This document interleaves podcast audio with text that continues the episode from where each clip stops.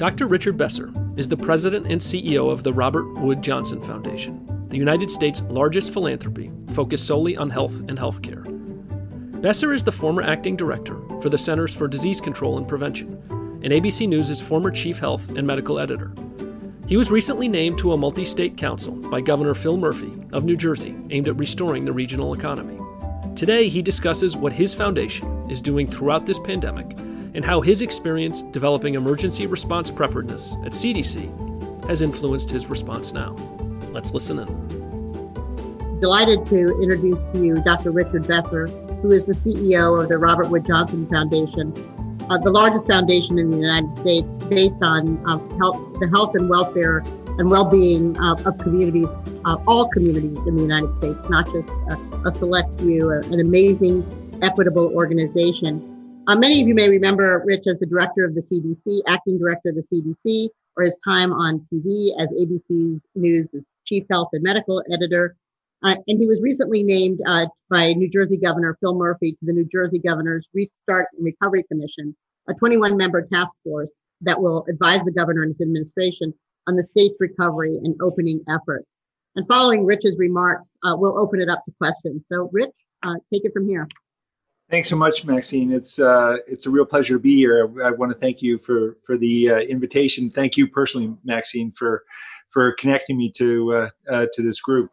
Um, you know, one of the things that I found during the years at CDC, I, I ran emergency preparedness and response for four years there, um, and one of the things that we uh, we always looked to as a success factor factor was whether we could uh, keep the response uh, as apolitical as as as possible. Uh, as soon as things became uh, uh, by became partisan, it became much harder to accomplish what was necessary for the health of, of the public. Um, I want to just um, talk a little bit about the Robert Johnson Foundation, our perspective, and how how we're seeing things play out here during uh, during COVID nineteen and and where we're putting our our energies, and then uh, then uh, hopefully we'll have a, a, robust conversation that I think will be uh, the most in, enjoyable for me. As Maxine said, we are the we are the largest philanthropy in the United States focused on health in, in America. Uh, uh, we were at about eleven billion dollars before this hit. Um, I don't even want to look where we are right now. But we are focused on improving health in America for those who are most most vulnerable. And over the course of our almost 50 year history, we were very engaged in developing the 911 emergency response system, very engaged in reducing tobacco uh, smoking rates here uh, here in the United States, um, um, and a lot of focus on healthcare, improving healthcare systems, training people to do health services research. But about about uh, I guess six or seven years ago, uh, we recognized that uh, we needed to do more if we truly wanted to uh, have an America in which everyone had an opportunity for for health. Um, we came to recognize that that health was about much more than having access to high quality, affordable health care. Um, I am uh, hunkered down here in, in Princeton, New Jersey, um, which is where our foundation is is located, and it's actually where where I grew up. And a child who's born here in, in Princeton has a life expectancy of of 87 years. Uh, it's above the, the national average. Uh, I'm a general pediatrician, and I, I, still volunteer as a pediatrician, and uh, I do that in a in a clinic in in Trenton, New Jersey, which is uh, same county as Princeton. It's a, it's about 15 miles away, and a child born near my clinic in, in Trenton has a life expectancy of 73 years. So 15 miles and a 14 year difference in, in life expectancy. Uh, and why is that? Uh, I can tell you it's, it's not uh, just about access to, to healthcare. Uh, health is about uh, where we live uh, and work and where kids go to school and play and, and, and where we worship. All of those factors play in to whether or not we have an opportunity for health or barriers to health. And so we've we've shifted our focus towards what we call a, a culture of health and trying to help create conditions uh, in communities across America that will allow people uh, to live healthy lives, allow people to make healthy choices. because it's clear that the the choices people make depend on the choices that they have and for far too many people in, in America, uh, they aren't healthy choices. There are barriers, barriers due to structural racism and sexism and classism and uh, uh, how we treat people with disabilities. And if we don't ad- uh, address the fundamental conditions in which people live, uh, conditions that just get replicated generation after generation, we're not going to be able to address that difference in life expectancy. So, you know, as the COVID pandemic has been been playing out, uh, we're seeing uh, we're seeing what we thought we would see, and that's that is that the burden of this pandemic is not being felt evenly across society. Um, your income and the color of your skin will largely determine how well you do during this this pandemic. We're seeing rates of hospitalization and death among Black Americans, Latinos, Indigenous people uh, two, three, four, five times higher than than uh, for for uh, than the representation in, in the population, uh, and that's just wrong. Uh, and a lot of it comes down to uh, to underlying health conditions to to start. Um, if you look at conditions in in lower income communities, largely communities of color, um, the conditions are worse. Air quality is worse. Air quality has been linked to lung disease and heart disease and underlying medical conditions that put you at greater risk of having a bad outcome for, for COVID. Um, but it, it's also who is able to work remotely uh, and who is not. Uh, uh, if you look, low income workers um, and uh, overrepresentation there of, of Black Americans, Latinos, uh, very low percentages can work work from home. And so what we have been what, what people have been forced to to do is make a decision between uh, staying home and and uh, physically distancing and protecting themselves and their families and their communities, or going to work so that they can put food on the table uh, or or pay their rent. And that's not a choice anyone should have to make, but in America, that's the choice that millions of people have have had to make. Uh, so as a as a philanthropy, we're trying to call attention to these issues of of health equity, policy solutions that need to be put in place in the short term to address immediate needs, and then in the longer term to address uh, the the society we feel uh, we'd like to see in America, an America in which truly everyone has the opportunity for the American dream and the idea that uh, where you're born shouldn't determine uh, how long how long you live. Um, our our uh, philanthropic work um, early on we uh, we decided to do something we we uh, typically don't do, and that was to provide significant humanitarian assistance. Um, we tend to work long term uh, on policy change on policy change, supporting groups and communities that are focused on changing community conditions. Uh, but given the the extent of this this health crisis, we uh, very quickly put out fifty million dollars in humanitarian assistance to address uh, needs around food, uh, housing support, income support for some of the most marginalized groups. So low income workers, uh, people of color, people with disabilities, to do a number of things. One to provide some support uh, but also to draw attention to issues of, of inequity, uh, to, to work to make sure that as our policymakers are looking to address needs in America, um, these issues of inequitable impact uh, play out. You know, it's I I uh, I was at I worked at CDC for 13 years, and uh, you know I would be in on conversations developing public health guidance for all kinds of conditions. And as I reflect back on the work that we did, we didn't spend nearly enough time talking about uh, who could adhere or comply with the guidance we were putting out and who couldn't, and what needed to be put in place to make sure that that everyone in America uh, could do those things to protect their health. And just I'll just give a couple examples during this pandemic, uh, uh, and then and then close up soon after that, so we can have our conversation but uh, one of them is is what was recommended about uh, accessing the healthcare system. So the recommendation from CDC, and it's still the recommendation, if you have mild symptoms that you think may be uh, COVID, mild to moderate, uh, you shouldn't go to the healthcare facility. You shouldn't go to the emergency room. That puts pressure on our healthcare system. Uh, call your doctor, and they can tell you what to do. They can tell you whether you need to seek care. Well, there are 28 million people in America uh, who don't have health insurance. So, what are we saying to those people who, who are sick?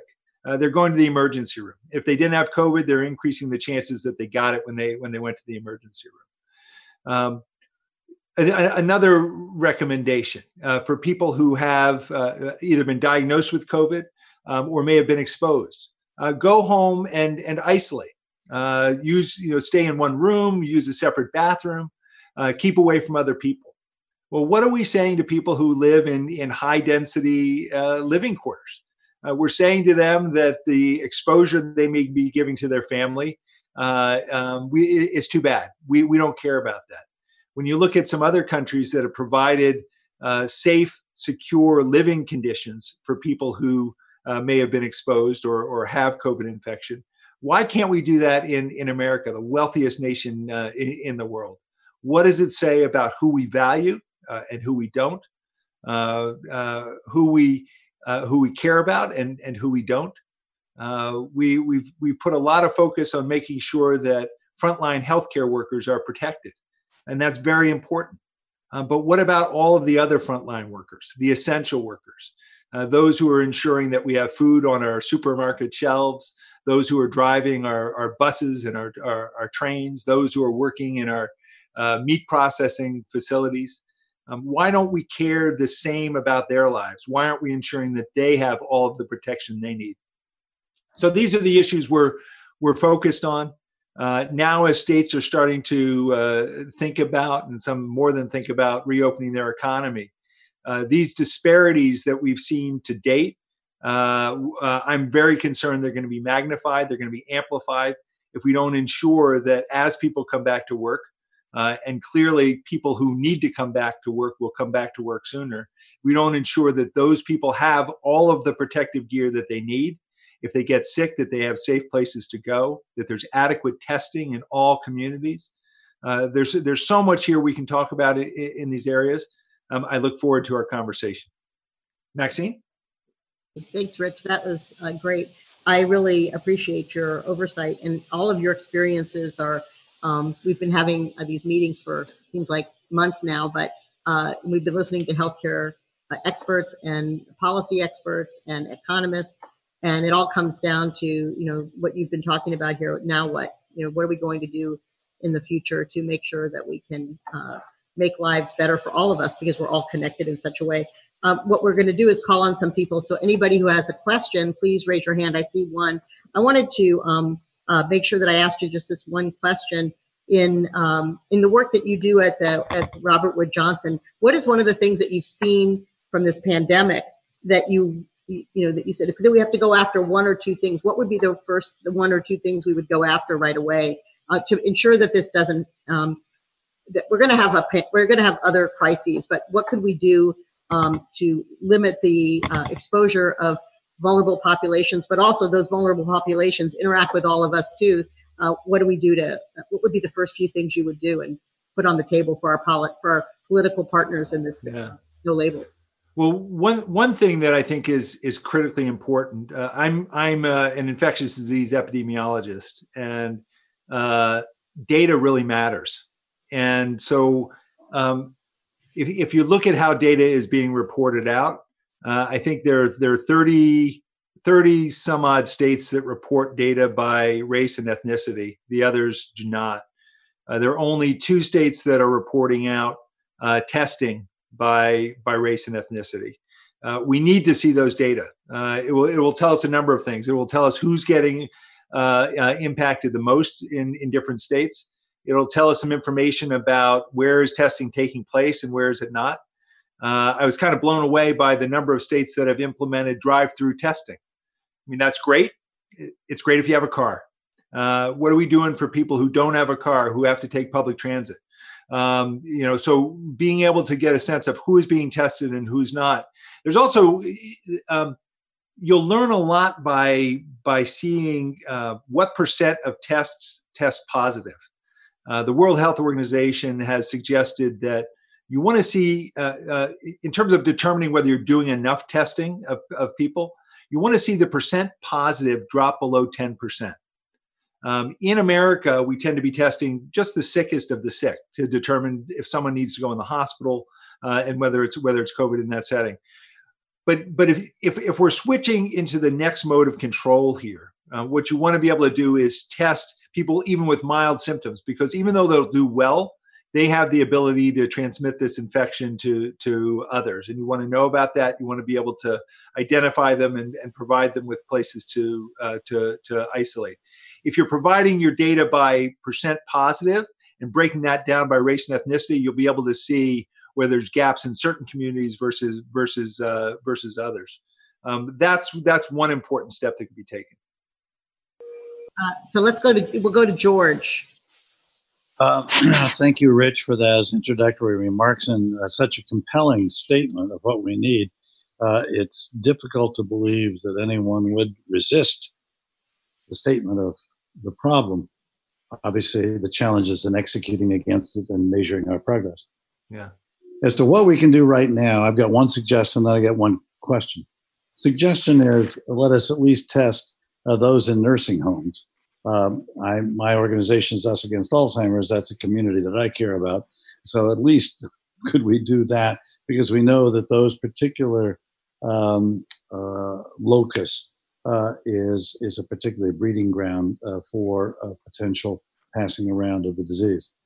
My question to you, Rich, have you prioritized, if you look across the various social determinants of, uh, of a disease, you prioritized different things from environmental exposures uh, to income levels to access to the healthcare to comorbidity? Um, have you prioritized those in terms of a, a ranking to say this mix of interventions is most likely to get at the problem more rapidly?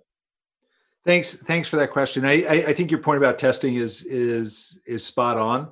Um, in addition to testing people with with mild symptoms across the board, um, there would be real value in doing testing even of asymptomatic people in, in very high risk settings like like nursing homes. Um, you know, the the good news about COVID is that most people who get this infection will do fine, uh, either have mild symptoms or be asymptomatic. But the concern is that they can transmit the infection as well, and and people in nursing homes uh, high risk for for having more severe disease. So uh, you know, routinely testing people even without symptoms who uh, are residents in in long-term care facilities and nursing homes, as well as people who who work there. In terms of the, of, of our focus as a foundation, um, you know, there's there's before COVID and after COVID, and we're like like uh, so many philanthropies being very flexible with our grantees. Uh, allowing them to use our resources for general operating support and and, and shifting. But um, we have focus in a number of areas. One is is uh, our working community was uh, was targeting a lot around um, around housing, around around mixed income development.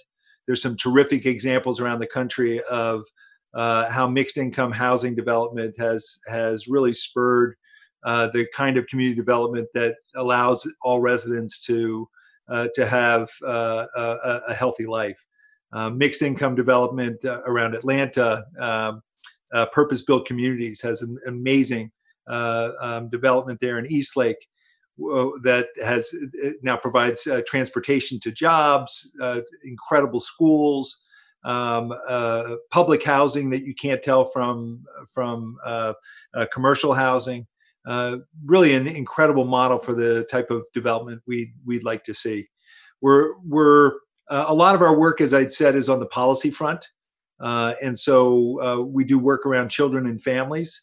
In, in America, we, we, uh, we love children, we just don't care so much for their families. And uh, uh, we'd like to see more family supportive policies put in place, policies around living wage. if people are not provided a living wage, it's hard to expect them to provide nutritious food for their themselves and their and, and their children um, if people are, are spending 50% of their income on, on, on housing, there's not much left for, for other things. So, family supportive uh, uh, policies is another area, area that we uh, work in.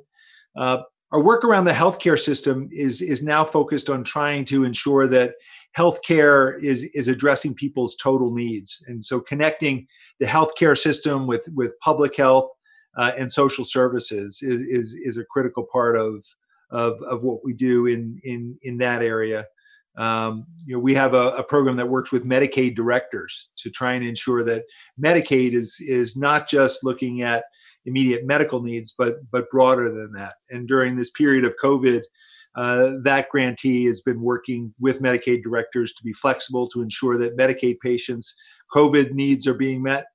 Um, you know, but one of the things that really worries me about states that are opening up um, is that for, for many states, they're just creeping by in terms of being able to care for patients who have COVID infections. And just think of all of the other medical conditions that that aren't being cared for, whether it's cancer or diabetes or heart disease.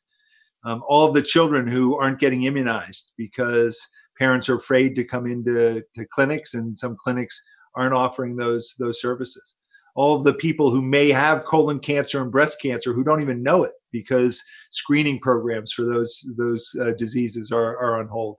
So you want to make sure that you know before you're reopening uh, uh, economies or as you're doing that slowly and carefully you're doing it in a way that makes sure there's enough uh, capacity in your healthcare system to meet not just your covid needs but your your overall uh, health needs in your community yep uh, thank you rich uh, i think terry can we hear you now no can't hear him so next question i'm going to go on to the next one we'll see what we can do you could write in your question and we'll we'll speak it out loud. Uh, Gila Bronner. Uh, yes, hi. Thank you, Maxine. Dr. Besser, thank you so much first for your remarks as well as for your service. Um, I run a company that works with state and local governments and large and small public housing authorities around the country. So I appreciate the focus of the foundation um, and the, the focus specifically on the children and family area. So, one of the issues that I think particularly local governments and housing authorities are facing right now is looking for what I like to call alternative revenue sourcing.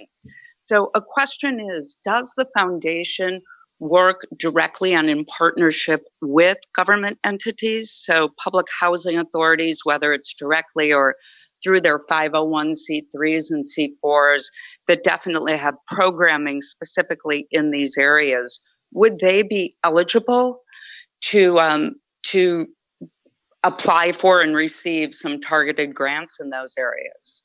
Yeah, you know, we we um, accept very few unsolicited uh, grant requests. Um, you know most of our work is through our work in housing is done through established grantees that we that we have who are doing work on the kinds of programs we're looking to see move move forward. Um, and as i said a lot of our work is is on the policy side trying to move forward mm-hmm. to create the policy conditions to uh, uh, help foster the type of development we're, we're looking for. So um, you know when we put out the $50 million uh, uh, last month to, to support uh, people in need, uh, 20 million of that went to uh, local and regional uh, community foundations to support the work that they were doing. And so there may be opportunities through through some of those grantees, but unlikely to be opportunity directly with us. Great, thank you. You're welcome. Ne- next question is from Bill Galston and then Glenn Lowenstein. Yes. Well, first of all, those of us who've been working in the area of children and families uh, are very grateful to Robert Wood Johnson for the kind of leadership that uh, that you've displayed, not just for years but for decades. And so it's a pleasure to have you with us. Uh, I want to I want to talk policy for just a minute because there's a kind of conundrum that we're all wrestling with, and that is that the people who most need to go back to work are also the people who are most likely to belong to the kinds of vulnerable communities uh, that you've talked about in your opening remarks. For the most part, they can't they can't work remotely. Right. They have to work directly, person to person, in you know direct provision of ser- services. So that lead that leads to the testing issue as one important linchpin of the effort to assure that when they do go back to work, which will be sooner rather than later, they can do so with adequate safety. Not perfect, but, but adequate. This, this brings me to my question, where we're re- I'm really eager to hear from you. We're two months into this crisis, full blown crisis, and total in two months, we have succeeded in testing 2% of the US population. 2%. We are so far short of the scale of testing that we need that when we start to reopen, we are bound to fall short of basic testing, basic safety standards that require testing. What can we do about this? Yeah, I mean it's it it is a real challenge. We have nowhere near the uh, level of testing that we should have uh, to be to be safe, to be able to really track how this moves forward and to be able to switch strategies from one where everyone is encouraged to practice uh, stay at home physical distancing and one where we're we're looking to reopen um, and so from a public health perspective we're we're not ready um, that being said uh, uh, there's real pressure to get people back to work people are suffering uh, from from that as well and so uh, uh, I think the effort still has to be there around building capacity for testing.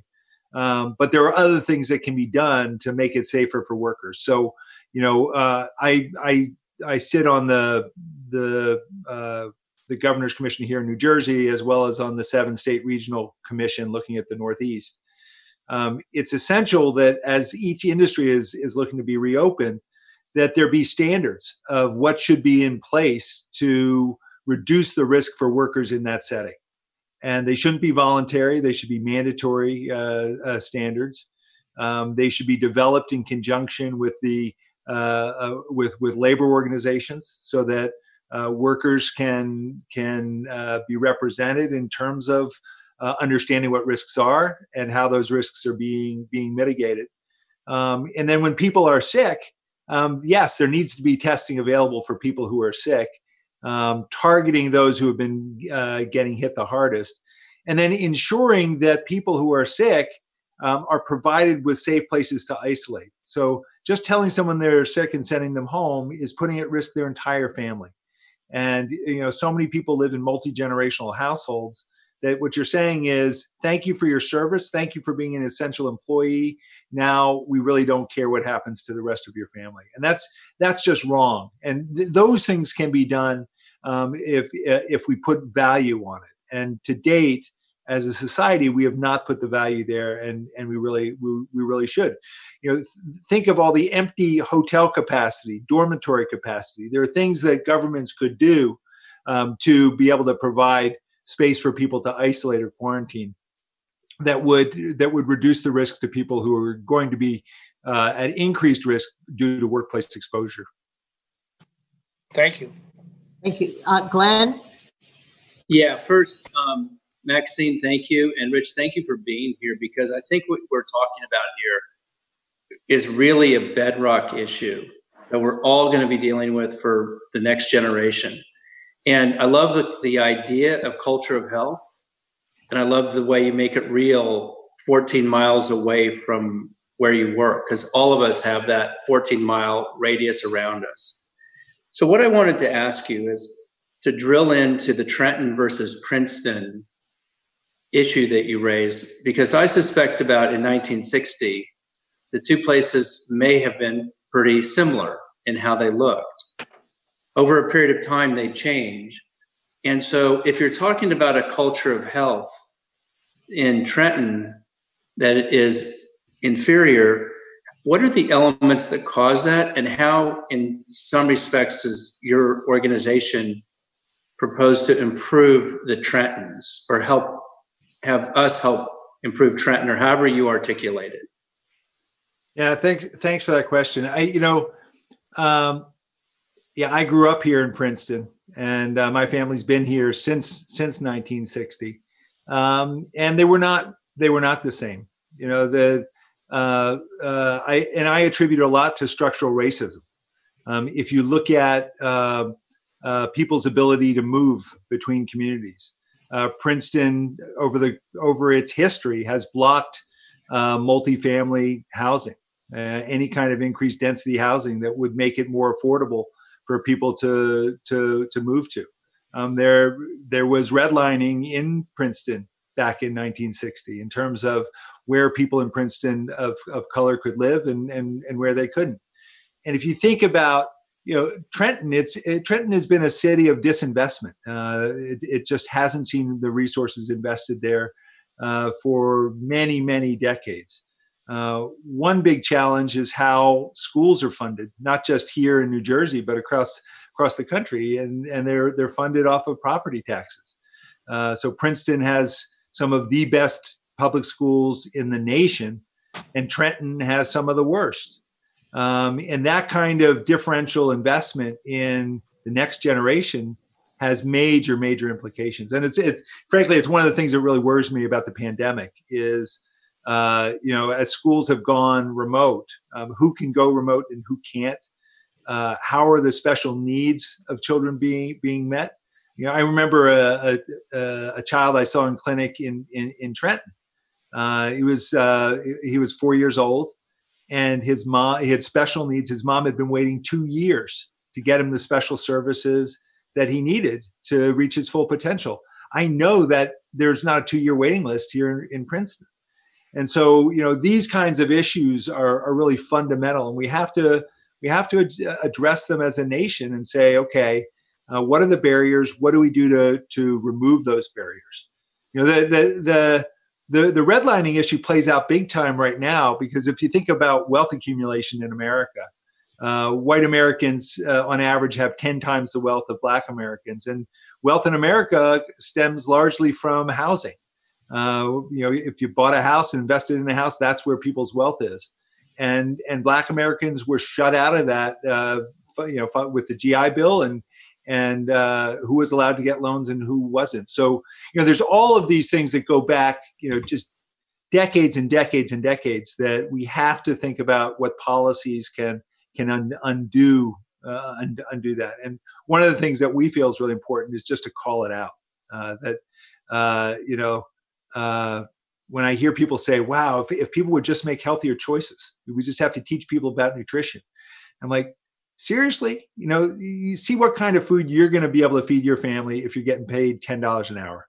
Um, you know let's let, let's get real here uh, before we we we we focus the energy so largely on individual decision making. Yeah.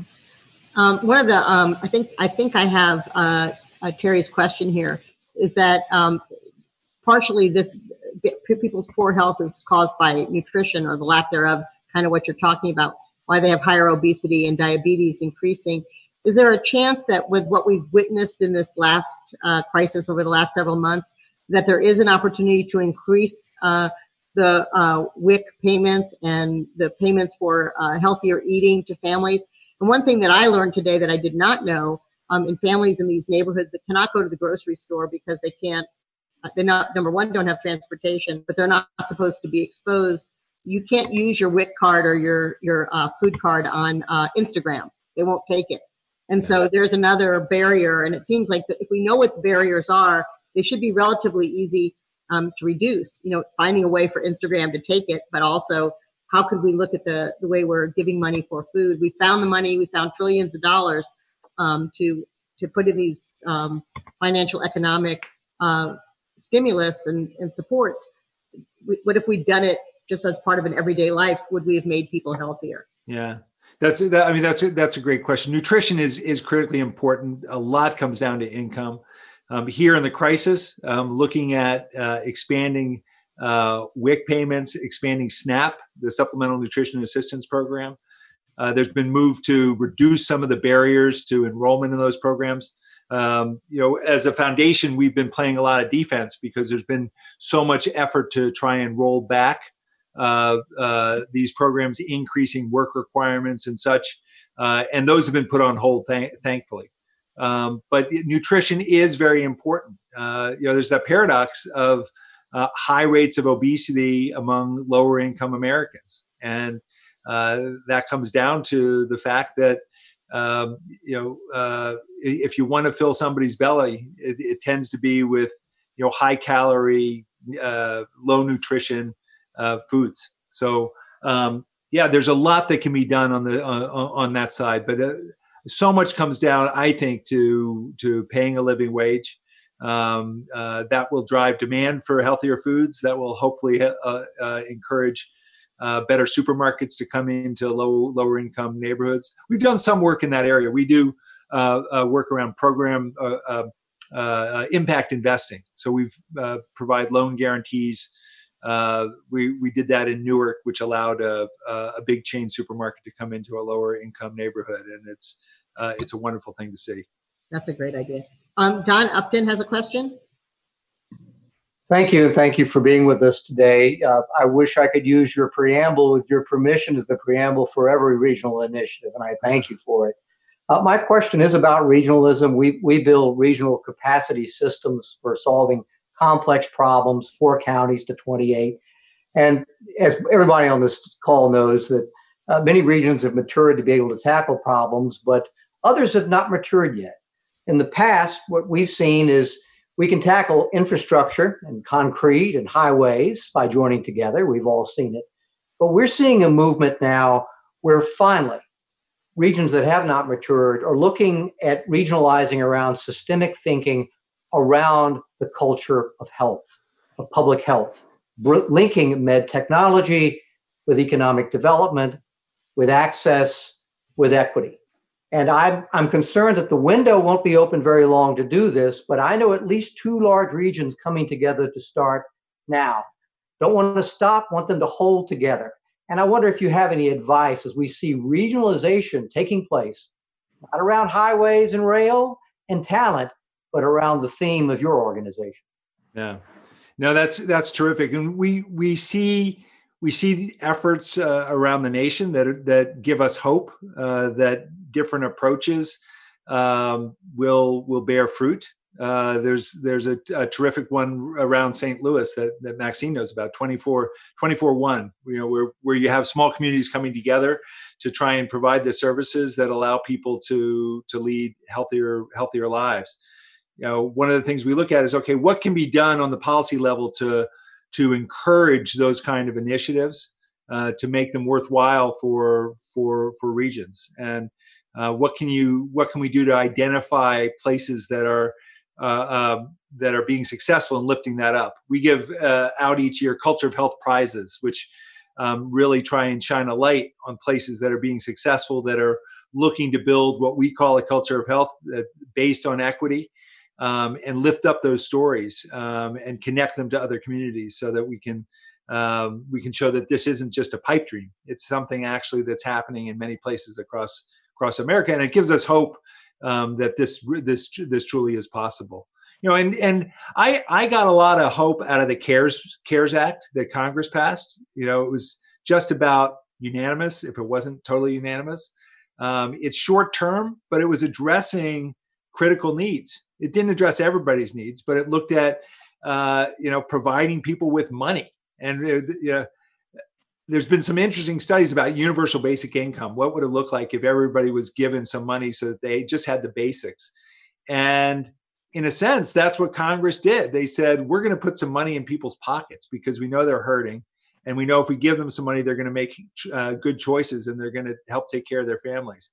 Um, that was pretty exciting to see. There was uh, effort at the federal federal level to uh, put in a moratoria on foreclosures and evictions and cutting off people's utilities.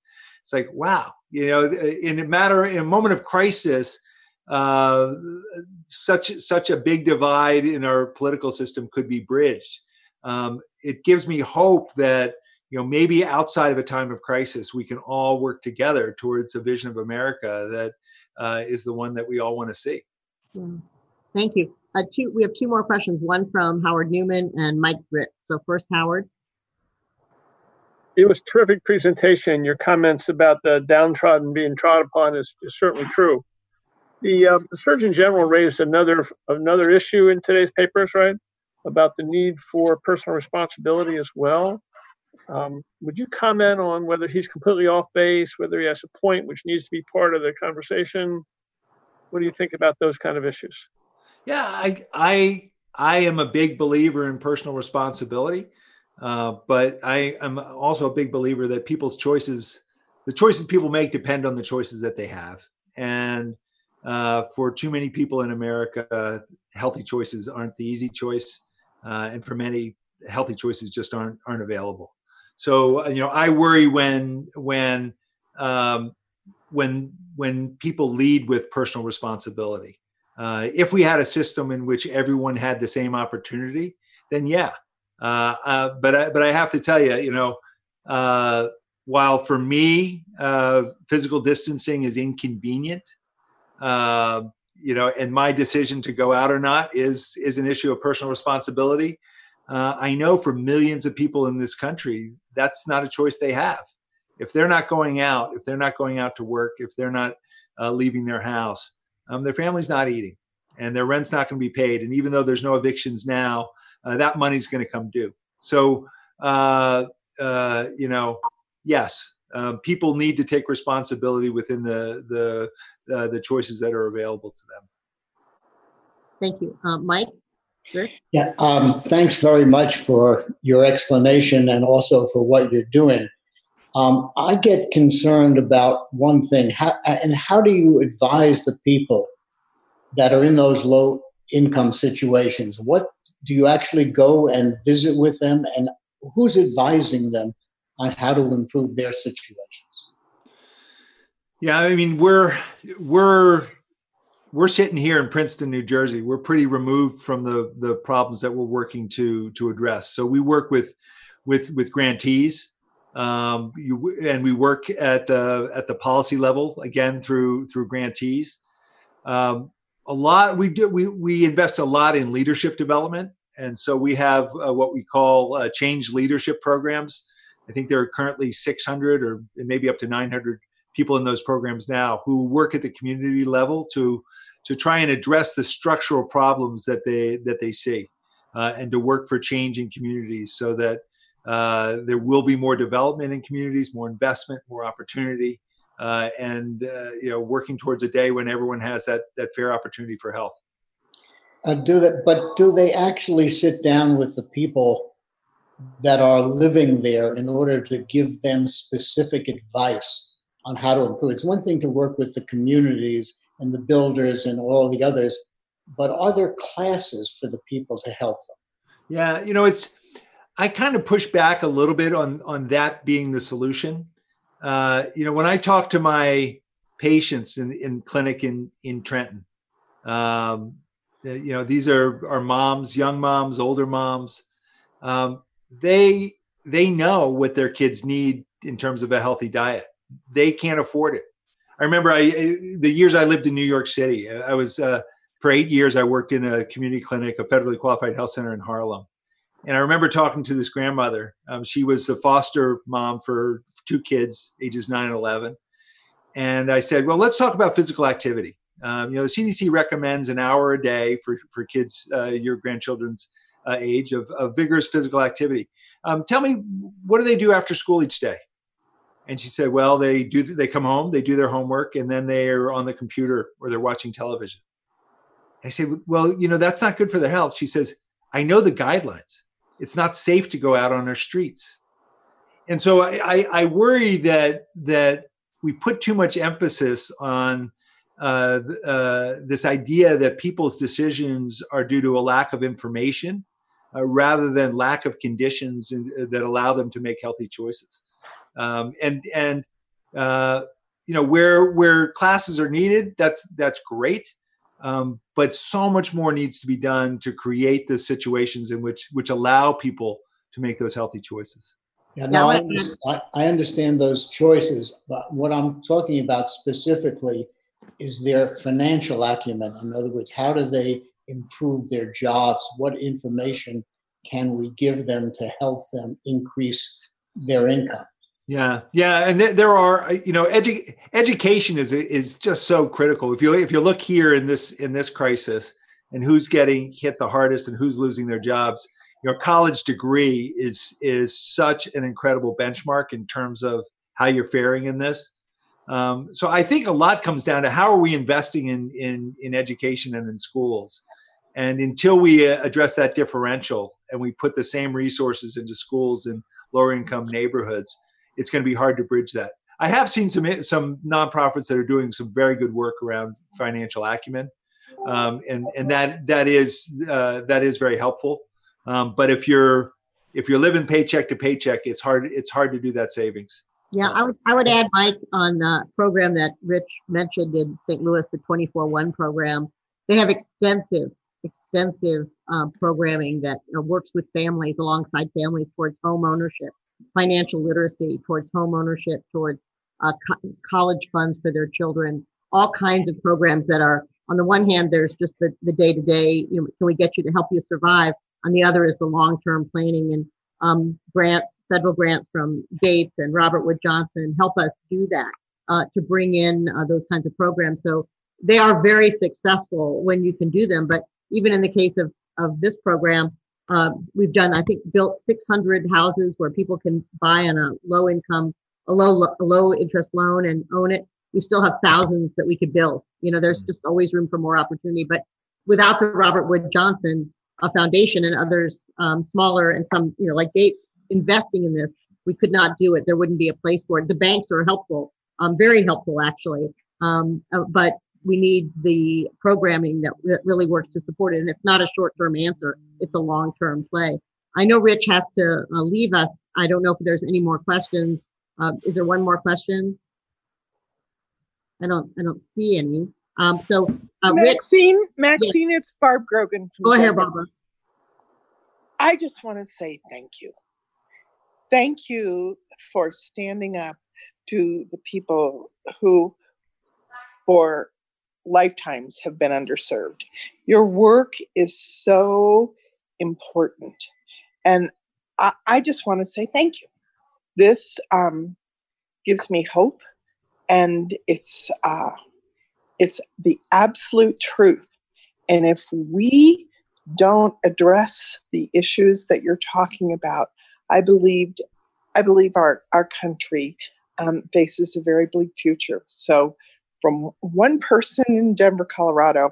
I just want to say thank you. You've made my day. Thanks, Barb. I, uh, you know, I'm I'm an optimist. Um, I I see uh, things that give me a lot of hope. And during this time of crisis, you know, if you if you look over history uh, and and the impact of pandemics, there's an opportunity to help create the society, uh, the America that that we think we should have, and and that does give me um, a lot of hope every day. And when I when I when I talk to to uh, people like many of you on on this call who are committed uh, to to creating uh, better lives in your communities, um, that gives me a lot of hope as well. Maxine, do you have time for one more question? One more, real quick. Thank you. Um, Thank you. Do you think the things that, that we're doing as a country to to get us back to well, there, there's no normal anymore, but get us out of the situation we're in from health and economy. You think the actions we're taking or planning to take are going to address some of the issues you brought up uh, about inequality and uh, people participating in our society evenly? Well, I mean that's a big question. I have a I have an op-ed piece in USA Today tomorrow that that talks about the things that um, I think need to be in place as we're reopening the economy. Uh, if we don't want to see the burden of increasing disease hitting the same populations who've, who've been hit so far, I think we have that choice. We have a choice to make in terms of uh, whose lives do we value and whose whose do we not. Uh, where are we going to invest resources to make sure that those who need the most help are, are, are getting it. So this hits people uh, fairly. So uh, I'm optimistic. I see things that give me give me a lot of hope, and um, uh, I think I'll leave I'll leave it there. As Dr. Besser explains, the Robert Wood Johnson Foundation has been working for 50 years to improve the life expectancies and health of low income Americans. But now, they've pivoted to providing more short term aid to just get people through this crisis. While regional shutdowns and social distancing are necessary, Dr. Besser says the burden of these policies is hitting low income people the hardest. He says it is time for government, at every level, to take a more tailored approach to help those most impacted by this crisis.